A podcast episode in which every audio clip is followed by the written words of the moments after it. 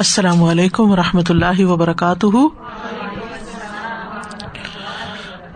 نحمد ونسلی علی رسول کریم بعد، فاعوذ باللہ من الشیطان الرجیم، بسم اللہ الرحمٰن الرحیم۔ ربش رحلی صدری ویسر علی عمری وحل العقدم السانی یفق قولی۔ صورت یاسین، آیت نمبر سیونٹی سکس۔ فلا يحزنك قولهم. إنا نعلم ما يسرون وما يعلنون. پس آپ کو ان کی بات غمگین نہ کرے. بے شک ہم جانتے ہیں جو کچھ وہ چھپاتے ہیں اور جو کچھ وہ ظاہر کرتے ہیں. اس آیت میں رسول اللہ صلی اللہ علیہ وسلم کو تسلی دی جا رہی ہے کہ جب آپ کے دشمن جہالت اور دشمنی میں اس قسم کی باتیں کرتے ہیں تو آپ ان کی باتوں کی پرواہ نہ کریں، ان پر غم زدہ نہ ہو فلاح یا ظن کا ہوں یعنی آپ کو جٹلانے والی باتیں، آپ کا مذاق اڑانے والی باتیں جو یہ آپ کے ہم وطن کرتے ہیں، اہل مکہ کرتے ہیں، کبھی آپ کو شاعر کہتے ہیں، کبھی جادوگر کہتے ہیں، کبھی کاہن کہتے ہیں، کبھی کہتے ہیں کہ تم اللہ کے رسول نہیں ہو، تو آپ ان باتوں سے غمگین نہ ہو ان نہ علم بے شک ہم جانتے ہیں، ہمیں پتا ہے۔ ما یو سرون و ما یو لنون جو وہ چھپا رہے ہیں اور جو وہ ظاہر کر رہے ہیں۔ یعنی جو ان کے دلوں کے اندر ہے، جو بغض ہے، حسد ہے، انا ہے، تکبر ہے اور تقزیب ہے، وہ بھی ہم جانتے ہیں۔ اور جو کچھ وہ ظاہر کرتے ہیں یعنی اپنی زبان سے جو کچھ بول کے کہتے ہیں، جو ازیت آپ کو دیتے ہیں، وہ بھی ہم جانتے ہیں۔ تو نبی صلی اللہ علیہ وسلم کو یہ تسلی دی گئی کہ ہمارے علم میں ہے سب کچھ۔ ہم ان سے نبٹ لیں گے۔ آپ غمزدہ نہ ہو آپ فکر نہ کریں۔ ہم آپ کو کافی ہیں ان کی طرف سے۔ انا کفینا کل مستحزین مذاق اڑانے والوں کی طرف سے ہم ہی آپ کو کافی ہیں۔ اور ویسے بھی ہم دیکھتے ہیں کہ اللہ سبحان تعالیٰ اپنے پیغمبروں کی مدد کرتے۔ اور نبی صلی اللہ علیہ وسلم سے بھی مدد کا وعدہ تھا اللہ کا۔ صورت اللہ نام میں آتا ہے قدنا لم ان ظن کلدی یقولون۔ یقیناً ہم جانتے ہیں کہ ان کی باتیں آپ کو غمگین کرتی ہیں۔ ان لا کدبونک یہ آپ کو نہیں جٹلا رہے۔ ولا کن ظالمین بے آیات اللہ جہدون لیکن یہ ظالم لوگ اللہ کی آیتوں کا انکار کر رہے ہیں۔ ولا قدقت رسول من قبلک آپ سے پہلے بھی کئی رسول جٹلائے گئے۔ فصبر علامہ کدبو تو اس جٹلانے پر انہوں نے صبر کیا۔ وہ اردو اور وہ ازیتیں دیے گئے۔ حتیٰ عطا ہم نسرنا یہاں تک کہ ان کے پاس ہماری مدد آ گئی۔ ولا مبدل علی کلمات اللہ اور اللہ کے کلمات یعنی اللہ کا وعدہ بدلتا نہیں ہے۔ ولاقت جا کمن نبا المرسلین اور رسولوں کی خبریں آپ کے پاس آ پہنچی ہیں آئی ہیں۔ آپ جانتے ہیں کہ اللہ نے رسولوں کو کس طرح مدد دی۔ تو آپ غم نہ کریں، آپ کو بھی مدد دی جائے گی۔ تو اس آیت میں بنیادی طور پر غمگین ہونے کی ممانعت ہے کہ غم زدہ نہ ہو بطور خاص رسول اللہ صلی اللہ علیہ وسلم کو اور اس کے بعد ہر دائی کو جب مخالفت کا سامنا کرنا پڑے، تو اسے یہ یاد رکھنا چاہیے کہ وہ اللہ کا نمائندہ ہے، اللہ تعالی کے دین کا کام کر رہا ہے۔ اور اگر وہ اخلاص کے ساتھ کر رہا ہے، تو یقینی طور پر اللہ کی مدد اس کے ساتھ ہے۔ امبیا کے ساتھ بھی اور مومنین کے ساتھ بھی، جیسے صورت عال عمران میں آتا ہے، ولا تہن ولا تحزن و ان تم العلون ان کن تم مومنین نہ تم سستی دکھاؤ اور نہ ہی غم کرو۔ اگر تم فی الواقع مومن ہو، تو تم ہی غالب رہو گے۔ کامیابی تمہاری ہی ہے۔ اور الٹیمیٹ سکسیس تو ہے ہی ایمان والوں کی۔ اگر دنیا میں وقتی طور پر انہیں کوئی خسارا یا نقصان ہو بھی جائے، تو وہ صرف وقتی ہوتا ہے۔ اصل کامیابی تو آخرت کی کامیابی ہے، جو ایمان والوں کے لیے ہی ہے۔ تو اللہ سبحان تعالیٰ نے مومنوں کو بھی غم کرنے سے روکا، اللہ تعالیٰ نے ام موسا کو بھی غم کرنے سے روکا۔ ولا تخافی ولا تحزنی۔ امبیا اپنے ساتھیوں کو بھی غم کرنے سے روکتے تھے، جیسے نبی صلی اللہ علیہ وسلم نے غار سور میں حضرت ابو بکر سے کہا تھا، لا تحزن ان اللہ معنا۔ کیونکہ شیطان جو ہے وہ ہمیشہ انسان کو غم میں مبتلا رکھنا چاہتا ہے۔ اور جب انسان غم کرتا ہے، تو پھر اس کے لیے بہت سے کام مشکل ہو جاتے ہیں، وہ کمزور پڑ جاتا ہے۔ شیطان کے آگے بھی کمزور ہو جاتا ہے۔ اور پھر اللہ کی عبادت اور دین کے کام، اور وہ کام جن میں انسان کو ایک بڑی کریج کی ضرورت ہوتی ہے، توکل کی ضرورت ہوتی ہے۔ تو وہ بھی بیٹھ جاتا ہے۔ تو انسان پر اگر غم آئے تو پھر وہ کیا کرے؟ یعنی اگر لوگ اس کو گالیاں دیں یا برا بلا کہیں یا اس کا مذاق اڑائے یا اس کو کوئی نقصان پہنچائے تو پھر وہ کرے کیا؟ تو اس میں سب سے پہلی بات یہ کہ ایسے موقع پر انسان صبر سے کام لے، ہم و غم پہ ملنے والے اجر پر نظر رکھے۔ کہ اگر کسی کی طرف سے بھی تکلیف پہنچتی ہے، مومن کو تو کانٹا بھی چپتا ہے تو اس کو اجر ملتا ہے۔ پھر یہ کہ اپنا معاملہ اللہ کے سپرد کر دے، اپنے آپ کو اللہ کے حوالے کر دے۔ بلا من اسلم وجہ وہ محسن فلاح اجرح ان دربی ولا خوف علیہم ولا ہم یا کیوں نہیں جس نے اپنا چہرہ اللہ کے تابع کر دیا اور وہ نیکی کرنے والا بھی ہو، تو اس کے لیے اس کا اجر اس کے رب کے پاس ہے۔ اور ایسے لوگوں پر نہ کوئی خوف ہے اور نہ غمگین ہوں گے وہ۔ تو غم سے بچنے کے لیے بہترین نسخہ ہے کہ انسان اپنا معاملہ، اپنے حالات، اپنی وہ مشکل اللہ کے سپرد کرے کہ اللہ تعالیٰ آپ اس کو ٹیک کیئر کرے۔ غم کی شکایت لوگوں سے کرنے کی بجائے اللہ سے کرے۔ ان نما اشکو بستی و حسنی اللہ پھر یہ کہ لوگوں کی پرواہ نہ کی جائے اور اللہ کو کافی سمجھا جائے۔ فعارد ان توکل اللہ۔ ان کی تو پرواہ نہ کرو اور اللہ پہ بھروسہ رکھو۔ وکفا بلّہ وکیلا۔ اور اللہ پہ بھروسہ کرنا ہی کافی ہے۔ وہ کافی ہو جائے گا۔ اسی طرح، ولا تو الکافرین اول منافقین ہوں ان کی اظہار آسانی کی پرواہ نہ کرے کفار و منافقین کی۔ وہ توکل اللہ وکفا بلّہ وکیلا۔ اللہ پہ بھروسہ کرے اور اللہ ایک بہترین کار ساز ہے۔ اسی طرح اگر کوئی آپ پر الزام لگاتا ہے، کوئی غلط بات آپ سے کرتا ہے تو پھر انسان اس معاملے کو بھی اللہ کے سپرد کرے۔ اور پھر یہ ہے کہ غم زدہ ہو کر بیٹھ جانے کی بجائے نیک امال کی طرف انسان توجہ کرے، اپنے فرائض پورے کرے اور اجر کی توقع رکھتے ہوئے صبر اور سلاد سے کام لے۔ اور پھر اسی طرح یہ ہے کہ ایسے لوگوں کو انسان معاف کر دے۔ کیونکہ بعض اوقات انسان ان کے لیے دل میں بغض رکھتا ہے تو پھر وہ چیز اس کے لیے مشکل ہو جاتی ہے۔ پھر یہ کہ اللہ کی مائیت کو یاد رکھے، کثرت سے اللہ کا ذکر کرے۔ اللہ بے ذکر اللہ تطمئن ان القلوب۔ پھر صدقہ کا خیرات کرنا جو ہے، وہ انسان سے غم کو دور کرتا ہے۔ یعنی انسان مال کا صدقہ بھی کرے اور ایسے لوگوں کی دل جوئی کرے جو اور غمگین لوگ ہیں۔ کیونکہ جب انسان دیکھتا ہے نا، میں ہی اکیلا آزمایا جا رہا ہوں، تو پریشانی میں مبتلا ہوتا ہے۔ لیکن جب انسان یہ دیکھتا ہے کہ اور لوگوں پر بھی تکلیفیں ہیں وہ یتیموں اور مسکینوں کے ساتھ بیٹھے۔ ان کا حال پوچھے، بیماروں کی عیادت کرے تو اس کا غم دور ہو جائے گا۔ اور پھر اس کے ساتھ ساتھ یہ کہ ہم و غم سے پناہ لینے والی جو دعائیں ہیں، ان کا ورد کرتا رہے۔ تو آپ لوگ بھی ایز پر روٹین، روزانہ کی روٹین میں یہ دعا شامل کر لیں۔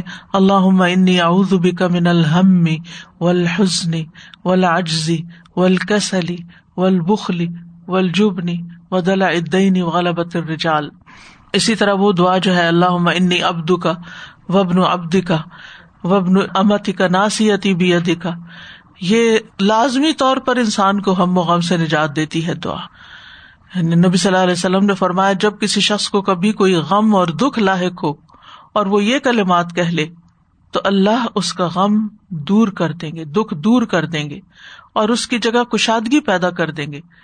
کسی نے پوچھا، یا رسول اللہ، ہم اس دعا کو سیکھ نہ لیں؟ فرمائے کیوں نہیں؟ جو بھی اس دعا کو سنے، اس کے لیے مناسب یہی ہے کہ وہ اسے سیکھ لے۔ یعنی صرف سن نہ چھوڑے، بلکہ اس کو یاد کر لے۔ کیونکہ کوئی انسان ایسا نہیں جس کو غم، دکھ سے واسطہ نہ پڑے۔ کبھی اولاد کی طرف سے، کبھی لوگوں کی طرف سے، کبھی اپنے جان کی طرف سے کوئی بیماری، کوئی تکلیف، کبھی مالی مشکلات کبھی کسی قسم کا خوف یعنی بہت ساری چیزیں انسان کے ساتھ لگی رہتی ہیں، تو ایسے میں انسان کو اللہ سے مدد مانگنی چاہیے۔ اولم يَرَ الْإِنسَانُ أَنَّا خَلَقْنَاهُ مِن نُطْفَةٍ، أَنَّا خَلَقْنَاهُ مِن نُطْفَةٍ، فَإِذَا هُوَ خَصِيمٌ مُبِينٌ۔ کیا بھلا انسان نے دیکھا نہیں کہ ہم نے اسے ایک رتفے سے پیدا کیا ہے؟ تو یکا یک وہ کھلم کھلا جھگڑالو ہے۔ یہاں سے سورت کے آخر تک کفار کے اس انکار کا دلیل کے ساتھ جواب دیا جا رہا ہے جو وہ قیامت کا مذاق اڑانے کے لیے سوال کی صورت میں کرتے تھے۔ کیا تھا سوال؟ متا حاضل واد ان کن تم صادقین۔ قیامت کا وعدہ کب پورا ہوگا اگر تم سچے ہو؟ یعنی آج تک تو کوئی مر کے دوبارہ نہیں اٹھا، تو تم ایسی باتیں کرتے ہو۔ اچھا اگر ہے تو بتاؤ تاریخ کیا ہے اس کی۔ فرمایا، اولم یرل انسان کیا انسان کو معلوم نہیں؟ کل بھی اس پہ بات ہوئی تھی کہ یارا جو ہے وہ بعض اوقات علم کے معنوں میں استعمال ہوتا ہے۔ کیا انسان جانتا نہیں؟ کیا انسان نے دیکھا نہیں؟ کیونکہ کسی نے بھی دیکھا نہیں ہے، یہ معلومات ہی سے پتہ چلتی ہے، بات جو آگے آ رہی ہے۔ اور انسان سے مراد جن سے انسان یعنی کسی بھی انسان سے خطاب ہے یہ، صرف کسی خاص بندے کی طرف اشارہ نہیں۔ کیا ہے؟ انا خلق نہ من نطفت ان کے ہم نے اسے ایک نطفے سے پیدا کیا۔ نطفہ کا لفظ جو ہے، یہ نطفا ین توفو سے بھی آتا ہے اور ینتفو سے بھی آتا ہے۔ اس کا مطلب ہوتا ہے ٹپکنا۔ اور نطفتن جو ہے، اس میں تنوین تحقیر کے لیے ہے۔ یعنی معمولی اور حقیر قطرہ۔ یعنی کیا انسان کو یہ نہیں پتا کہ اللہ نے اس کو ایک حقیر سے قطرے سے پیدا کیا حقیر سے نطفے سے پیدا کیا اور صرف ایک نطفے سے اس کو پیدا کیا، کیونکہ ایک ٹائم پر ایک مرد سے تقریباً تھری ہنڈریڈ ملین اسپرمس جو ہے وہ ریلیز ہوتے ہیں۔ Three hundred million. اور ان میں سے صرف ایک یا بازو کا دو ہوتے ہیں جو سکسیسفل ہوتے ہیں اوون تک پہنچنے میں۔ تو آپ دیکھیے کہ دیکھنے میں تو وہ کترا بھی نہیں ہے۔ وہ تو سوئی کی نوک پر بھی مشکل سے نظر آیا آپ کو۔ نیکڈ آئی سے تو آپ اس کو دیکھ بھی نہیں سکتے۔ یہ ہے انسان کی اصل۔ کہاں سے انسان پیدا ہوا؟ الم نخلق مہین فجا اللہ فی قرار مکین۔ کیا ہم نے تمہیں حقیر پانی سے نہیں پیدا کیا؟ پھر اسے ایک محفوظ جگہ میں ٹھہرائے رکھا۔ تو نطفے کو تخلیق کے قابل صرف اللہ ہی بنا سکتا ہے اور کوئی نہیں۔ ہم سے تو ایک سوئی میں دھاگا ڈالنا مشکل ہوتا ہے۔ یعنی کیوں غور کرایا گیا اپنی تخلیق پر انسان کو کہ جو رب تمہیں اس کمزوری کی حالت میں پیدا کر سکتا ہے، کہاں بنیاد بنتی ہے انسان کی ماں کے پیٹ میں، تین اندھیروں میں، تین پردوں میں؟ تو وہ رب کیا قبر سے تمہیں دوبارہ نہیں اٹھا سکتا؟ دوبارہ زندہ نہیں کر سکتا؟ اس کے لیے کیا مشکل ہے؟ اور دوسری دفعہ پیدا کرنا تو پہلی دفعہ پیدا کرنے سے زیادہ آسان ہے۔ تو قیامت کے دن تمہیں دوبارہ اٹھائے گا۔ فضا ہوا خسیم مبین تو وہ شدید جھگڑالو بن جاتا ہے۔ خسیم فائل کے وزن پر ہے، بمانا فائل، مبالغے پہ دلالت کرتا ہے۔ بہت سخت جھگڑالو اور مبین کھلم کھلا ظاہر واضح طور پر۔ یعنی انسان کی حقیقت یہ ہے کہ وہ اس نطفے سے پیدا کیا گیا جو بے جان چیزوں سے بنا تھا۔ یعنی جو ہم غذا کھاتے ہیں، بے جان ہوتی ہے۔ اور پھر اللہ تعالیٰ نے اس میں روح پھونکی اور پھر انسان چلنے پھرنے کے، حرکت کرنے کے قابل ہو گیا، پرورش پائی اس نے۔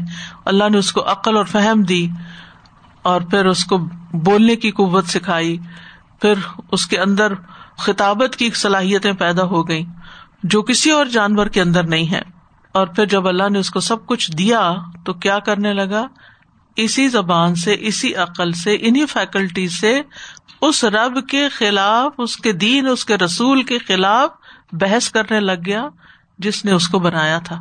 تو انسان کو اللہ سبحان تعالی کی دین کی کسی بھی بات پر آبجیکشن کرنے سے پہلے اپنی حقیقت پہ نظر ضرور ڈال لینی چاہیے کہ کون ہے میرا پیدا کرنے والا اور کون ہوں میں۔ میری کیا ہستی ہے؟ میری کیا حقیقت ہے؟ کیا مجھے یہ زیبا دیتا ہے کہ میں اپنے رب کے سامنے بحث کروں اور اس کے پیغمبر کے اوپر الزام لگاؤں اور اس کا مذاق اڑاؤں؟ جھگڑا تو ویسے بھی ناپسندیدہ ہے۔ کہاں یہ کہ انسان دین کے معاملات میں جھگڑے اور بحثیں کرے؟ اللہ کے بارے میں جگڑنا قرآن میں جدال کرنا، یہ انتہائی ناپسندیدہ حرکتیں ہیں۔ نبی صلی اللہ علیہ وسلم نے فرمایا، قرآن کے ذریعے جھگڑا نہ کرو۔ اور نہ اللہ کی کتاب سے بعض کو بعض کے ذریعے جٹلاؤ یعنی ایک حکم میں یہ آیا اور دوسرے میں یہ آیا اور یہ اس کو کنٹراڈکٹ کرتا ہے۔ قرآن میں کوئی کنٹراڈکشن نہیں ہے۔ یہ ہماری اپنی سمجھ اور عقل کا فطور ہوتا ہے۔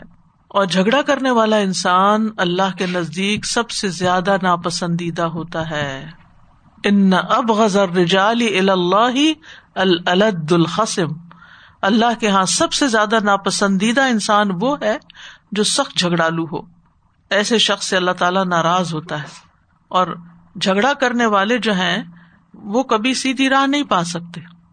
یعنی اگر آپ دین کی کوئی بھی بات سنیں اور اس پہ بحث شروع کر دیں، یہ حکم کیوں ہے اور یہ کیسے ہے، تو انسان علم سے بھی محروم ہو جاتا ہے اور عمل تو پھر بہت ہی دور چلا جاتا ہے۔ اور نہ صرف یہ کہ علم سے اور عمل سے، بلکہ ہر خیر سے ہی محروم ہو جاتا ہے۔ جھگڑالو لوگ، بحث کرنے والے لوگ ہر بات پہ کریٹیسائز کرنے والے لوگ ان کے ریلیشن شپ کسی سے بھی اچھے نہیں ہوتے۔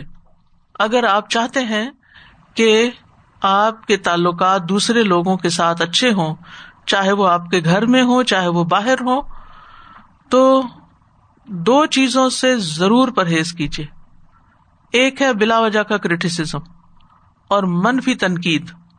ہر چیز میں کیڑے نکالنا یعنی دوسروں کی صرف غلطیاں دیکھنا۔ دوسروں کے اندر صرف غلطیاں چننا، یہ کبھی بھی نہیں کرنا چاہیے۔ آپ دیکھیں، کسی بھی شخص، اپنے محبوب سے محبوب شخص کہ اگر آپ پہ تنقید کرنا شروع کر دیں گے، تو کیا ہوگا نتیجہ؟ وہ آپ سے دور ہو جائے گا، وہ آپ سے کترائے گا۔ وہ جدھر سے آپ جا رہے ہوں گے نا، وہ رستہ بدل لے گا۔ کیوں؟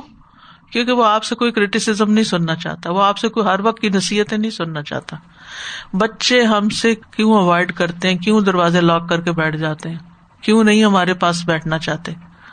کیونکہ جب بیٹھتے ہیں ہم، کوئی نہ کوئی تنقید شروع کر دیتے ہیں۔ تو جس کو اپنے سے بگانا ہونا اس پہ تنقید شروع کر دیں۔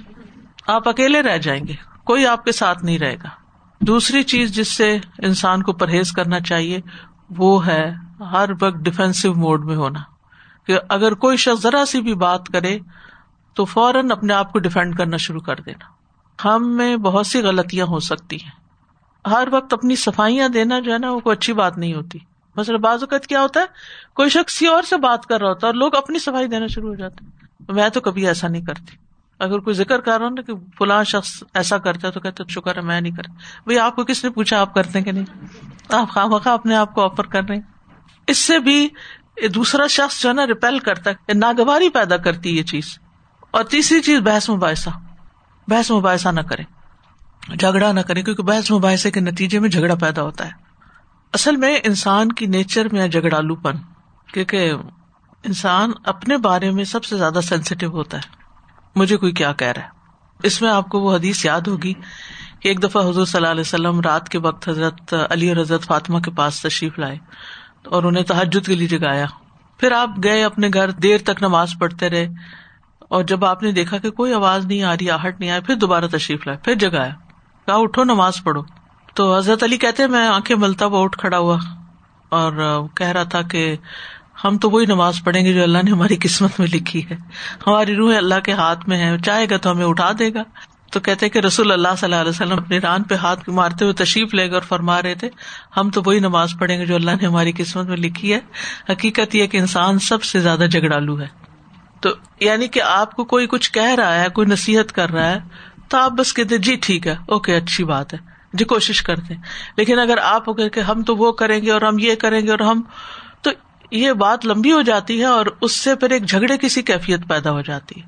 یعنی دوسرے کی بات کو نگیٹ کر کے یا نگیٹ نہ بھی کرنا اور اپنی چلائے جانا۔ یعنی یہ عام حالات کی بات کری میں حضرت علی کی بات کے اوپر نہیں کر رہی۔ صحابہ ہیں، ہم سے زیادہ سمجھدار ہیں، لیکن نبی صلی اللہ علیہ وسلم کے سامنے جس طرح انہوں نے بات کی تو آپ نے اس کو جھگڑا کرار دیا۔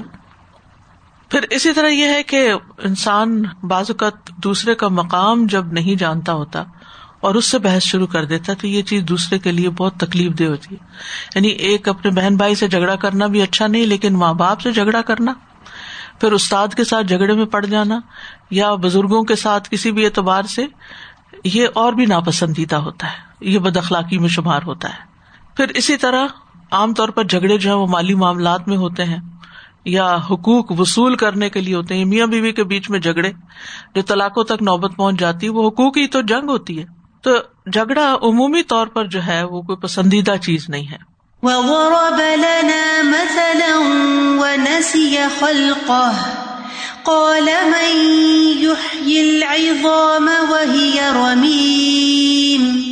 اور اس نے ہمارے لیے مثال بیان کی اور اپنی پیدائش کو بھول گیا۔ کہتا ہے کون ہڈیوں کو زندہ کرے گا جبکہ وہ بوسیدہ ہو چکی ہوگی یعنی ہمیں مخلوق کی طرح عاجز سمجھتا ہے انسان۔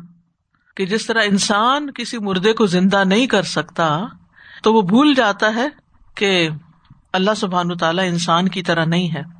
اور پھر سب سے بڑی بات ہے کہ اپنی پیدائش کو بھول جاتا ہے، اپنی حیثیت ہستی کو بھول جاتا ہے اور پھر اس طرح کے سوال کرتا ہے میں یو یہ الزام وہی رمیم؟ تو یہاں پر ودور بالانا مثلاً و نسی خلقہ کہ انسان جو کہ کھلم کھلا جگڑالو ہے، اللہ کے لیے مثالیں بیان کرتا ہے کہ کون ہڈیوں کو جبکہ وہ بسیدہ ہو جائیں گی، زندہ کرے گا۔ تو یہ کہہ کے دراصل وہ اللہ تعالی کے آجز ہونے کی بات کر رہا ہے۔ کہ اللہ تعالیٰ یہ نہیں کر سکتا۔ یہ کیسے بلا ہو سکتا ہے؟ جس نے آسمان اور زمین بنا لیے، وہ تمہیں دوبارہ نہیں بنا سکتا۔ کتنی ناسمجھی کی بات ہے۔ تو ایسی باتیں کر کے دراصل وہ اپنی اصل کو بھول گیا ہے کہ ہم نے اسے ایک اکیر پانی سے پیدا کیا۔ تو انسان کے لیے مناسب نہیں ہے کہ وہ اللہ تعالی کی قدرت کو اپنی قدرت کے ساتھ قیاس کرے، اپنے جیسا سمجھے۔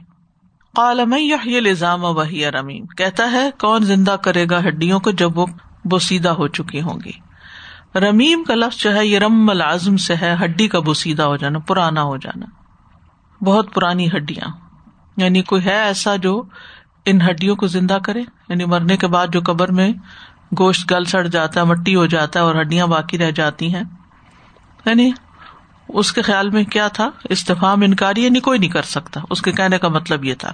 تو اللہ تعالیٰ فرماتے کہ ونس یا خلقہ یعنی اگر انسان اپنی تخلیق پہ غور کر لے تو یہ بات ہی نہ کرے، کیونکہ اس کی یہ بات غفلت پر مبنی ہے۔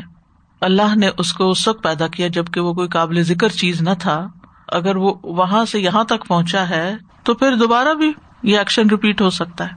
سورت مریم میں آتا ہے وہ یقول ال انسان مت الصوف اخرج حیا اولا کر ال انسان انا خلق نہ من قبل ولم یا اور انسان کہتا ہے کیا جب میں مر جاؤں گا تو میں زندہ کر کے دوبارہ نکالا جاؤں گا؟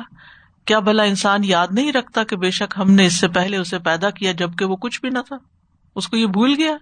اس آیت کے شان نزول میں عبداللہ بن عباس بیان کرتے ہیں کہ ایک دفعہ آس بن وائل امر بن الاس کے جو والد وہ ایک بسیدہ ہڈی لے کر نبی صلی اللہ علیہ وسلم کے پاس آیا اور اسے ریزا ریزا کر کے کہنے لگا، اے محمد صلی اللہ علیہ وسلم۔ کیا اللہ اس ہڈی کو اس کے بسیدہ ہونے کے بعد دوبارہ زندہ کرے گا؟ آپ نے فرمایا ہاں اللہ تعالیٰ زندہ کرے گا اور تجھے موت دے گا، پھر تجھے زندہ کرے گا، پھر تجھے جہنم کی آگ میں داخل کرے گا۔ تو اس موقع پر یہ آیات نازل ہوئی یعنی انسان اپنی عقل پہ بڑا ناز رکھتا ہے اور ایسی باتیں جب کرتا ہے نا، تو سمجھتا میں بڑا ہی سمجھدار ہوں۔ لیکن حقیقت کا ایک اور رخ بھی ہے کہ انسان اپنی اصلیت کو بھول جاتا ہے۔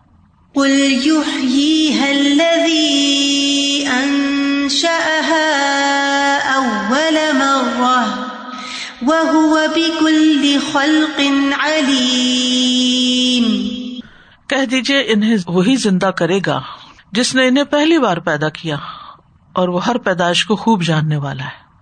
یہاں سے لے کر سورت کے آخر تک مردوں کو زندہ کرنے کے دس دلائل بیان ہوئے ہیں۔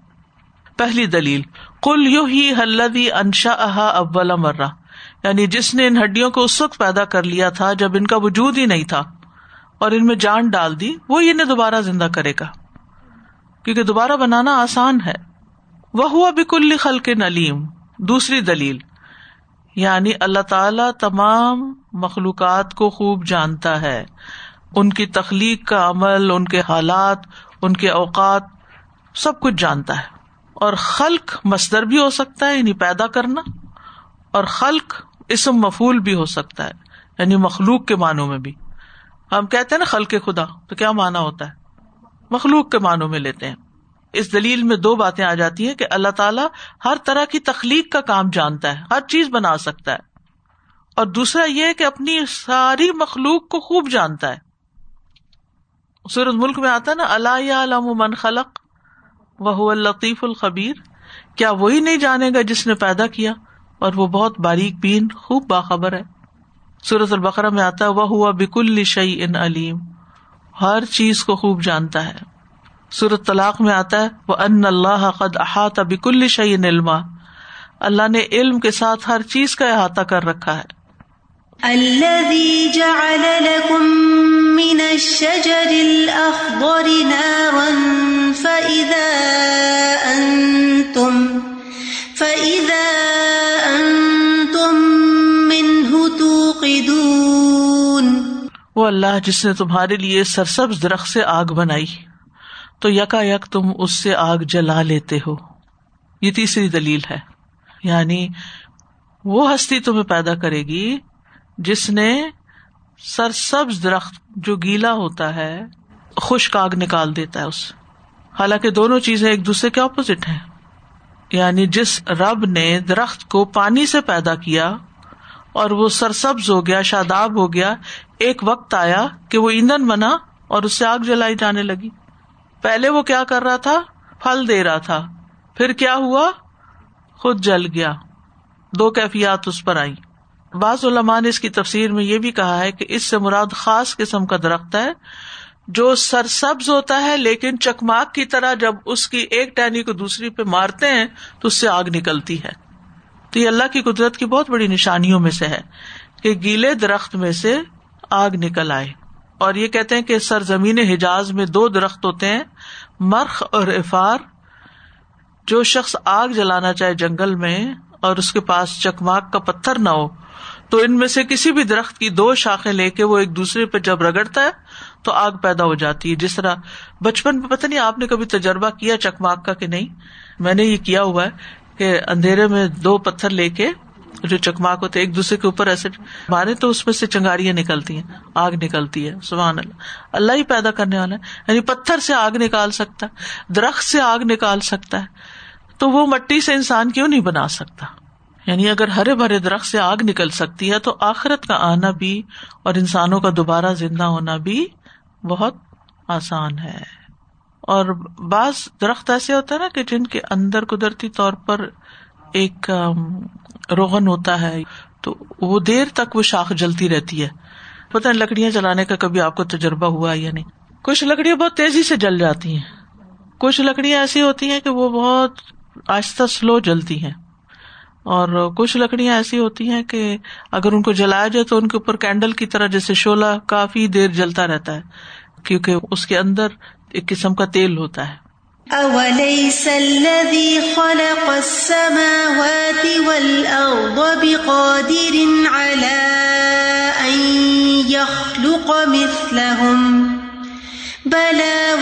الخلاق العليم.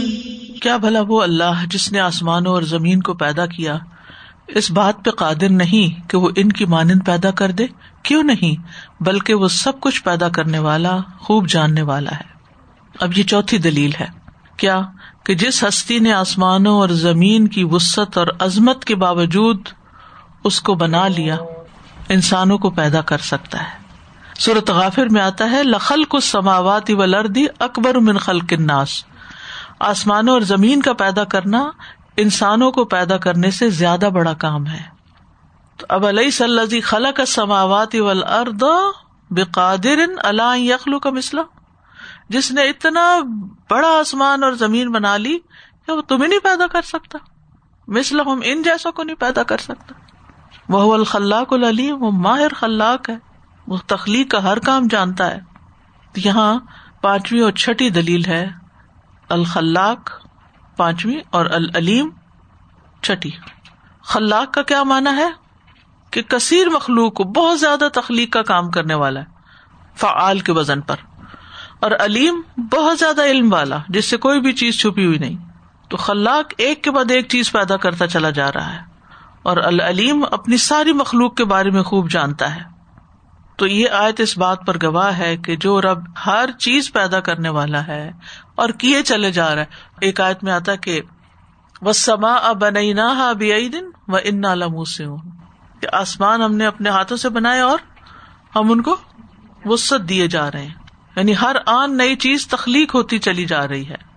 انما امره اذا اراد شيئا ان يقول له كن فيكون بے شک اس کا کام تو بس یہ ہے کہ جب وہ کسی چیز کا ارادہ کرتا ہے تو اسے کہتا ہے کہ ہو جا، تو وہ ہو جاتی ہے۔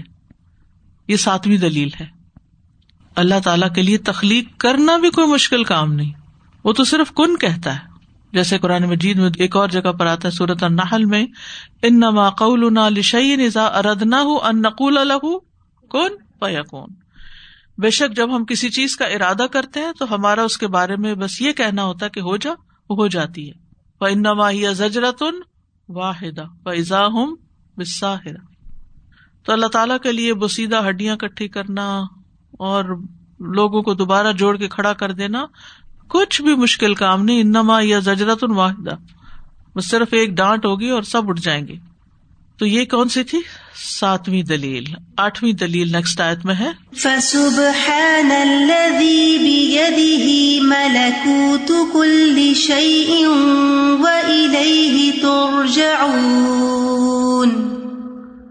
بس پاک ہے وہ جس کے ہاتھ میں ہر چیز کی بادشاہت ہے اور اسی کی طرف تم سب لوٹائے جاؤ گے۔ سبحان یعنی پاک ہے ہر نقص کمزوری ایب اور شریک سے۔ اللہ وہ ہستی، وہ ذات یعنی اللہ سبحان تعالیٰ بیدی ہی جس کے ہاتھ میں ملکوت کل شعی ہر چیز کی ملکوت ہے۔ ملک سے ہے ملکوت، تا کا اضافہ اقتدار کامل کی طرف اشارہ کرتا ہے، مکمل غلبہ۔ تو آٹھویں دلیل کیا ہے؟ کہ اللہ تعالیٰ پاک ہے۔ ہر ایب سے پاک ہے، وہ دوبارہ پیدا کر سکتا ہے۔ اور بیدی ملکوت کل شعی نومی دلیل ہے۔ کہ اس کے ہاتھ میں ہر چیز کی بادشاہت ہے۔ تو جس کے پاس ہر چیز کا کنٹرول ہو، وہ کیا کرے گا؟ وہ جو چاہے گا کرے گا۔ تو اس کے لیے کچھ مشکل نہیں کہ دوبارہ ہر چیز بنا دے۔ وہ الہی ہی تر جاؤن اور اسی کی طرف تم سب لوٹائے جاؤ گے۔ یہ دسویں دلیل ہے۔ اور یہ مخلوق کا انجام ہے کہ مخلوق کو اٹھایا جائے گا، اسی کی طرف لوٹایا جائے گا۔ کئی فتق فرون بلّہ و کن تم امباتن فیا کم سم میت کم سم کم سم تر تو بہرحال یہاں صورت یاسین مکمل ہوتی ہے۔ صورت یاسین میں عقید توحید اور خاص طور پر عقید آخرت جو ہے، اس کو بہت اچھی طرح انفورس کیا گیا ہے اور پھر بندوں کے اعمال کو محفوظ رکھنا اور ان اعمال کا بدلا دینا، پھر مومن اور کافر کے درمیان بدلے کا فرق، پھر اسی طرح عقلی دلائل کے ساتھ قبروں سے دوبارہ اٹھائے جانے کے عقیدے کو بیان کرنا۔ کائنات کی نشانیاں، آیت اللہ الرد ان سب کے ذریعے اللہ تعالی کی وحدانیت کو ثابت کرنا۔ اور اس صورت میں جو خاص اسٹوری ہے وہ اس شخص کی ہے جس نے پیغمبروں کی دعوت پہ لبیک کہا اور پھر اسے جب مار دیا گیا تو اللہ تعالیٰ نے اس کو جنت میں داخل کیا۔ وہ شخص اپنی قوم کی خیر خواہی کرنے والا تھا۔ نہ صرف یہ کہ زندہ بلکہ مرنے کے بعد بھی۔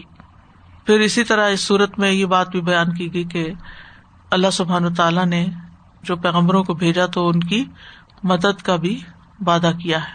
اور کائنات کے نظام اور ان تمام چیزوں کو دلیل بنایا گیا ہے۔ بنیادی طور پر نبی صلی اللہ علیہ وسلم کو تسلی دینا مقصود ہے اور دلائل کے ساتھ ایک بات واضح کرنا اور پھر یہ کہ قرآن سے صرف زندہ لوگ ہی فائدہ اٹھاتے ہیں۔ جن کے دل مردہ ہوں وہ قرآن سے فائدہ نہیں اٹھا سکتے۔ لیون ذرمن کا نہ کل جو میں نے بات کی تھی نا کہ جو حضرت عبداللہ بن عباس کے حوالے سے کہ جو لوگ قرآن پڑھتے پڑھاتے رہتے ہیں وہ ارض العمر کی طرف نہیں جاتے۔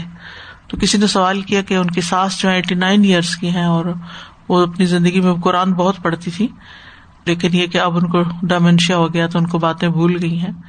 تو یہ کیوں ہوا ہے؟ تو اس میں بات یہ کہ دو تین وجوہات ہوتی ہیں۔ ایک تو یہ ہے کہ ہم لوگ تلاوت کرتے ہیں لیکن کسی قاعدے وغیرہ کا دھیان نہیں رکھتے، کوئی صحیح پڑھتے کوئی غلط پڑھتے ہیں۔ جیسے عام طور پر ہمارے یہاں اگر نبے سال، سو سال پہلے دیکھا جائے تو کس طرح کی تعلیم تھی قرآن کے سکھانے کی؟ خاص طور پر خواتین کو۔ خواتین ہی سکھاتی تھی، خواتین کو گھروں گھروں میں یا مدرسوں میں، جہاں بھی۔ دوسرا یہ کہ قرآن جو ہے وہ عقل کو جلا اس وقت بخشتا جب آپ اس میں غور و فکر کرتے ہیں، اس کے معنی کو سمجھتے ہیں۔ ہم قرآن پڑھنے کا مطلب صرف یہی لے لیتے کہ صرف تلاوت، وہ بھی برکت والی بات ہے۔ اور وہ کہہ رہی تھی کہ اس طرح برکت ہے، اس قسم کی برکت ہے کہ انہیں کچھ یاد نہیں، لیکن جب قرآن ان کے سامنے رکھے تو اسے پڑھ لیتی تو یہ بھی تو ایک نشانی ہے نا، اور کلمہ پڑھ لیتی حسن خاتمہ کی علامت ہے۔ اگر آخری عمر میں انسان کو اتنے بڑھاپے میں کلمہ یاد رہے، کتنا ڈر لگتا ہے اس بات سے کہ اللہ ہمارا آخری کلام جو لا الہ الا اللہ ہی ہو، کیونکہ کوئی پتا نہیں کہ آخری وقت میں کیسی بے ہوشی ہو، کیسی تکلیف ہو، کیا ہو، کیا یاد رہے۔ تکلیف جب ہوتی ہے تو حافظہ بھی غائب ہو جاتا ہے نا۔ اچھی بلی یاد چیزیں بھی بھول جاتی ہیں۔ جب انسان نروس ہوتا ہے یا خوف زدہ ہوتا ہے یا پریشان ہوتا ہے یا دکھ درد میں ہوتا ہے بیماری میں ہوتا ہے۔ جی یہ جو آپ نے آخری کے دس دلائل بتائے نا اللہ سبحان تعالیٰ کے وہ جو ریزریکشن کے بارے میں کہ جی. کیسے موت کے بعد اٹھایا جائے گا۔ تو میں سبحان اللہ اپنے کورس سے اس کو ریلیٹ کر رہی تھی۔ اب یعنی کہ انوائرمنٹل اس کے اندر جو شاید آپ نے بھی لفظ بہت دفعہ سنا لوگوں نے سسٹینیبلٹی کا لفظ آتا ہے کہ کیسے یہ چیزوں کو ایک طریقے سے استعمال کرنا ہے کہ وہ سروائو کر سکیں اور آگے کی جنریشن بھی اس سے فائدہ اٹھا سکیں۔ تو اس میں آئی تھنک ایک جو کانسیپٹ جو بار بار ریپیٹ ہو رہا تھا وہ یہ کہ انسان اب چاہ رہے ہیں کہ جو ہم کرتے رہے اس کو کیسے ایک سسٹینیبل وے کریں نا؟ یعنی صرف انوائرمنٹ نہیں ہے، اس کے ساتھ ہمارے سوشل سسٹمس بھی ہیں، اس کے ساتھ ہمارے اکنامک سسٹم بھی ہیں یو نو جسٹس ہے انسٹیٹیوشن ہے سون اینڈ سو فور ٹھیک ہے اتنا مشکل ہے، اتنی کمپلیکسٹیز کے اندر۔ تو اب ریسنٹلی پھر ریسرچرز نے اس پہ وہ کیا کہ ہم اس کو جو نیچرل سسٹم ہے نا ایکو سسٹم اس سے ممک کرنے کی کوشش کریں کہ اس میں کیسا ایک سرکولر پورا وے ہے کہ چیز شروع ہوتی ہے، پھر اینڈ ہوتی ہے اور اینڈ کسی اور چیز کا بگننگ بن جاتا ہے everything is used in a way which is most productive اس میں کوئی ایسا ویسٹ نہیں ہے جو ہم آج کل جنریٹ کر رہے ہیں، اس میں کوئی ایسی uh, نیگیٹو کانسیکوینس نہیں ہے جو ہم آج کل یو نو اپنے سب اس میں دیکھ رہے ہیں نیچر کے اندر. سبحان اللہ میں اس چیز کو اللہ سبحانہ تعالیٰ کے اسے uh, جوڑ رہی تھی کہ واقعی اللہ تعالیٰ ہی الخلاق ہے کہ اس نے جتنی چیزیں پیدا کی ہیں، وہ اس کو کیسے سنبھال رہا ہے، کیسے لے کے ہر چیز فنکشن کر رہی ہے اور یہ کہ ہر چیز ایک سسٹم کے اندر کام کر رہی ہے۔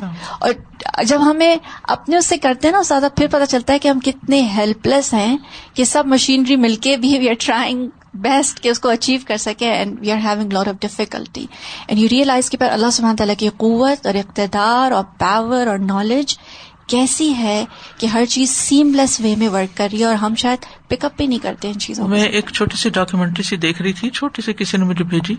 اس میں یہ تھا کہ ایک کوئی بہت بڑا شاید پارک تھا تو اس میں سے درخت اور سبزہ وغیرہ ختم ہو گیا اور آپ نے بھی دیکھی ہوگی۔ ہاں آپ بتا دیجیے ہاں۔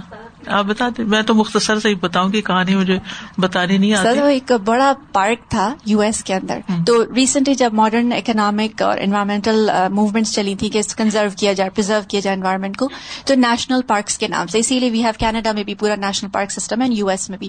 تو وہاں کا فرگیٹ یلو نائف ہے کون سا ایک اس طرح کا پارک کا نام تھا۔ تو وہاں پہ ہر چیز یو نو تھی لیکن بہت ساری چیزیں چینجز ہو رہی تھیں۔ تو انہوں نے ڈیئرس بہت ہو گئے تھے ہرن بہت زیادہ تھے۔ تو انہوں نے کہا کہ ہم ایسا کرتے ہیں کہ وولف کو انٹروڈیوس کرتے ہیں۔ اب وہ ماد اور ڈیئر کی پاپولیشن کنٹرول کرنے کے لیے ایسے کرتے ہیں انہوں نے سبزہ وغیرہ کھا کے ہر چیز ختم کر دی پورا گریز کر دیا پورا یو نو اس کو ڈرن ڈاؤن کر دیا اس کو ساری چیزوں کو۔ تو انہوں نے صرف وولف انٹروڈیوس کیے۔ Few wolves only it's a wonderful سبحان اللہ and the way it change the whole ecosystem جانور درخت اور سب سے بڑی بات جی ہر چیز پانی کا جو سارا وہ اور اس میں واقعی جتنی چیزیں انہوں نے ڈسکس کی تھی اتنا ڈیپتھ میں اس کو پڑھایا جاتا ہے اور کلاسک اگزامپل دی جاتی ہے کہ وہ پورا جو ریگولیٹ جو اور یہ کہ نیچرل سسٹم کے اندر جو سیلف ریگولیٹری صفت ہے کہ that it just you know اب لوگ اس کو کہتے ہیں نیچر خود کریے لیکن ہم تو نہیں کرتے نا۔ ہم کہتے ہیں اللہ سبحانہ تعالیٰ کی قوت ہے قدرت ہے سبحان اللہ دیٹ ہاؤ ایوری تھنگ کیسے ورک کری ہے۔ یعنی ساری چیزیں ایک چیز دوسری سے کس طرح ریلیٹڈ ہے اور اگر صرف اس میں سے ایک چیز نکال دے تو ہر چیز آپ کی ختم ہو جائے گی تباہی کی طرف چلی جائے گی۔